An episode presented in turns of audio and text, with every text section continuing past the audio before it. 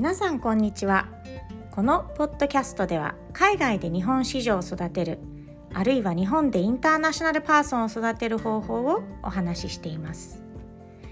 私自身はアメリカからの帰国子女で、えー、高校大学そして社会人を日本で過ごした後、えー、社会人のほとんどを海外で移動しながら過ごしており、えー、その最近では、えー、ヨーロッパにて9年間仕事をしながら子育てをしています。今日の話題としてはいつの時期どこで子供を育てるべきかというトピックについて話したいと思います。皆さんはどこの国に住むかって何をベースに決めていますでしょうか。例えば我々の親の世代だと、えー、赴任ベース会社の赴任ベースですね。あるいは学者の、えー、親で、えー、他の大学海外の大学に2年行くっていう人たちの話を、えー、よく耳にしましたけども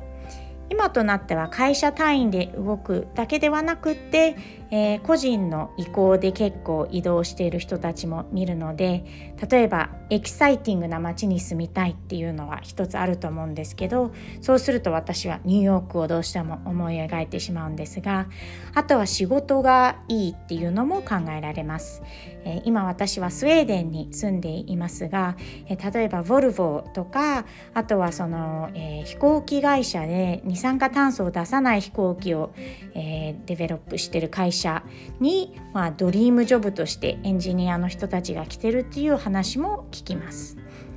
あとはですね私は以前インドネシアに住んでたんですけども、えー、発展途上国だとやっぱり、えー、生活のコストがクオリティ得られるクオリティに、えー、対してかなり安くなってくるクオリティがかなり高い生活ができるっていうのが、まあ、一つの理由と上がなるのかなと思います。で最近になって結構ヨーロッパにいると日本人の夫婦の方で、えー、子供がまだ若い人たちあるいは子供がまだいない人たちが、えー、自分の生活をこうヨーロッパに移して、えー、なので不妊としていうかという形では来ていなくってこうオープンエンデッドな感じでヨーロッパに来てる人たちに会ってでそういう話も今度ご紹介できたらと思うんですけども、え、かなり自分がどういうふうなあのこうバリューで生活をしたいかっていうことをベースにみんな考え始めてるんだろうなというあのオブザベーションがあります。で私に関しては、えー、どこでどの時期を過ごすべきかっていうの今まではずっと仕事をベースに移動してきたんですけども、えー、今となってはもうどうしても叶えたいのが子どもが小学校の間に日本の小学校に入れてみたいというのがあります。で体験入学もやらせてるんですけれどもやっぱり23年しっかり日本にベースを置いて毎日日本のカルチャーそして言語を話すことによってそういった日本人のアイデンティティを身につけてで日本もホームベースなんだよっていう印象をつけたいというのがあります。でこれを話すと結構ヨーロッパ人なんかは「えー!」みたいな感じで反応してくる人もいてで多分子供のためにっていうふうに言ってるところでなんでこんなヨーロッパみたいにあののびのびと子供を育てられるし教育は、まあ、ただだし、まあ、日本もそうですけどね。でなんで、えー、塾とか息苦しそうなところにわざわざ行くんだみたいな感じに言ってくるのとあとはやっぱりヨーロッパ人って子供と大人のバランスを考えていて大人が、えー、両方ともそうです親が2人ともあのハッピーになれるようなことを考えると日本で、えー、じゅあの相手が日本人じゃない場合日本で仕事事を探すっていうのが本当にいい仕事が見つかるのかっていうふうにかなりこう疑問に思ってる人たちがいるんですけども一方で、えー、スウェーデン人なんかでは日本のカルチャーがすごく好きであの3ヶ月から6ヶ月仕事を、まあ、サバティカルな形で仕事を休んで家族全体家族全員で日本で過ごすっていうような人たちの話もあのちらほらは聞く感じですね。でまた話は戻るんですけどもなんで私は小学校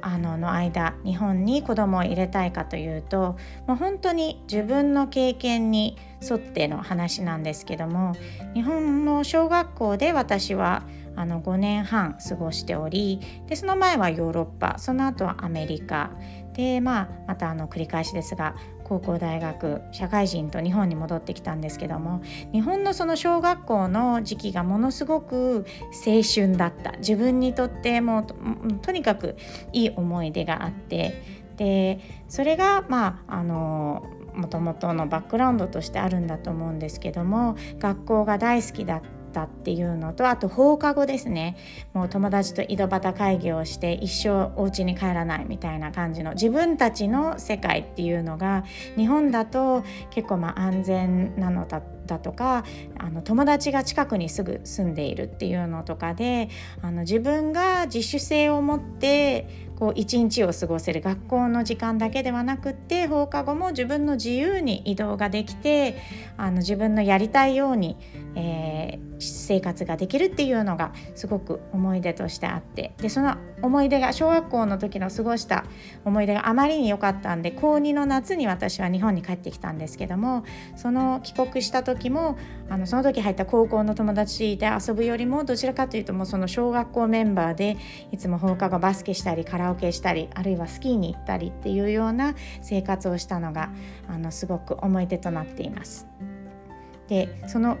学校なんですけども、え私が行った小学校にあの今回、えー、私の子供上の子ですね8歳の子を体験入学に入れたので、えー、その時にもちょっと思ったんですけども学校がちょっと進んでるっていうのもあってでその話をもっと詳しくいつかできたらと思うんですけど例えば、まあ、先生が、あのー、出席を取るのとかもやらなくってみんな日直とか当番の人たちがやる。で授業の進め方も、えー、先生がこう生徒を指してばっかいるのではなく、えー、ディスカッションベースに「何々さんはどう思いますか?」とか「何々さんの意見とは違うことを思っています」っていうような、まあ、いわゆる海外で、あの教育されてるようなディスカッションベースのあの授業の進め方っていうのも結構取り入れられていて授業のクラスのあの座り方もこの字型に座ったりして。であと一番大きいのはそのやっぱり先ほどの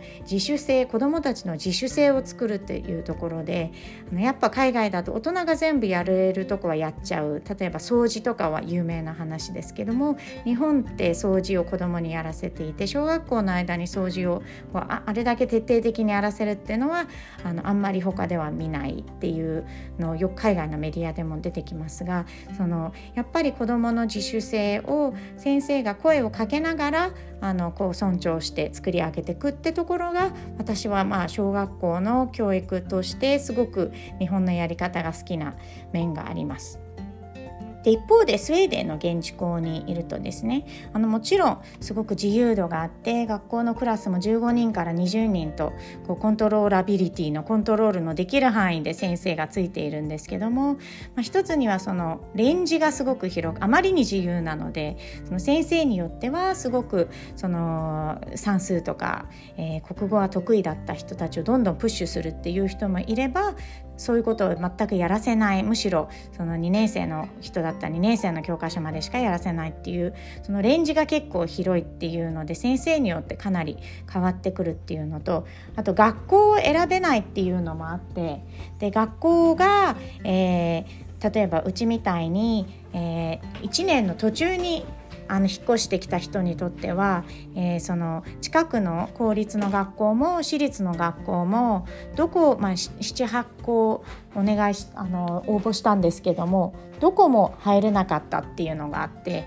で2ヶ月くらいまで待たされるんですけど住所ベースではなくもうとにかくいろんなところにこう当てはめていく学生子供をこうアロケートしていくっていうのがあるのででそうするとそのしわ寄せとして近くに住んでる子たちと一緒に学校に行けないっていう話が出てくるのでその私が先ほど言った、えー、小学校のその放課後活動ですねをこう子供中心に自主的にするなので自分でも外に出て友達を見つけてあるいは習い事をしたりチームに入ったりっていうのがかなり親をインボルブしないといけないっていうのがあるのでそういったところがまああのこう対照的なのかなというふうに考えています。で結論からするとそのじゃあ小中高大どの時期であの日本に入れたらいいんだろうっていうところで私は小学校にの時代に時期に入れたいなと思っていて。でその幼稚園の時期はですねやっぱりあの幼稚園がちゃんと確保できれば親ベースに考えていいんだろうなどこに住むかっていうのを親ベースが親が一番まあ幸せになるところが